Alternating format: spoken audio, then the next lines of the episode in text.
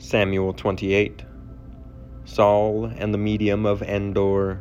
In those days, the Philistines gathered their forces for war to fight against Israel.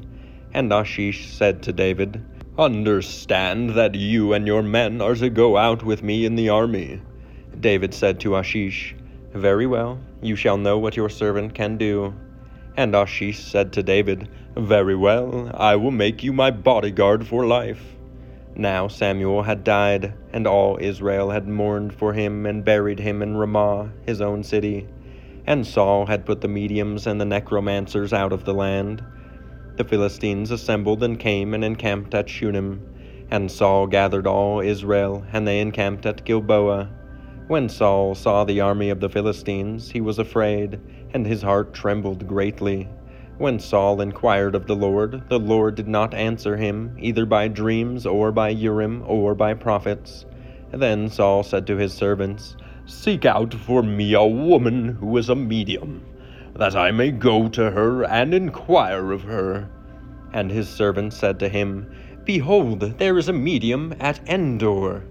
So Saul disguised himself and put on other garments and went, he and two men with him. And they came to the woman by night.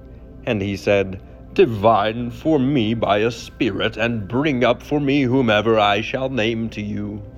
The woman said to him, Surely you know what Saul has done, how he has cut off the mediums and the necromancers from the land. Why then are you laying a trap for my life to bring about my death? But Saul swore to her by the Lord, As the Lord lives, no punishment shall come upon you for this thing.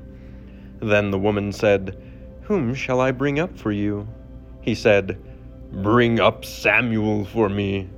When the woman saw Samuel, she cried out with a loud voice. And the woman said to Saul, Why have you deceived me? You are Saul. The king said to her, Do not be afraid. What do you see? And the woman said to Saul, I see a God coming up out of the earth. He said to her, What is his appearance? And she said, An old man is coming up, and he is wrapped in a robe. And Saul knew that it was Samuel, and he bowed with his face to the ground and paid homage. Then Samuel said to Saul, Why have you disturbed me by bringing me up? Saul answered, I am in great distress, for the Philistines are warring against me and God has turned away from me and answers me no more, either by prophets or by dreams. Therefore I have summoned you to tell me what I shall do. And Samuel said, Why then do you ask me, since the Lord has turned from you and become your enemy? The Lord has done to you as he spoke by me, for the Lord has torn the kingdom out of your hand and given it to your neighbor, David because you did not obey the voice of the Lord and did not carry out his fierce wrath against Amalek. Therefore the Lord has done this thing to you this day. Moreover, the Lord will give Israel also with you into the hand of the Philistines, and tomorrow you and your sons shall be with me. The Lord will give the army of Israel also into the hands of the Philistines. Then Saul fell at once full length on the ground, filled with fear because of the words of Samuel, and there was no strength in him, for he had eaten nothing all day and all night. And the woman came to Saul, and when she saw he, that he was terrified, she said to him, Behold, your servant has obeyed you. I have taken my life in my hand, and have listened to what you have said to me.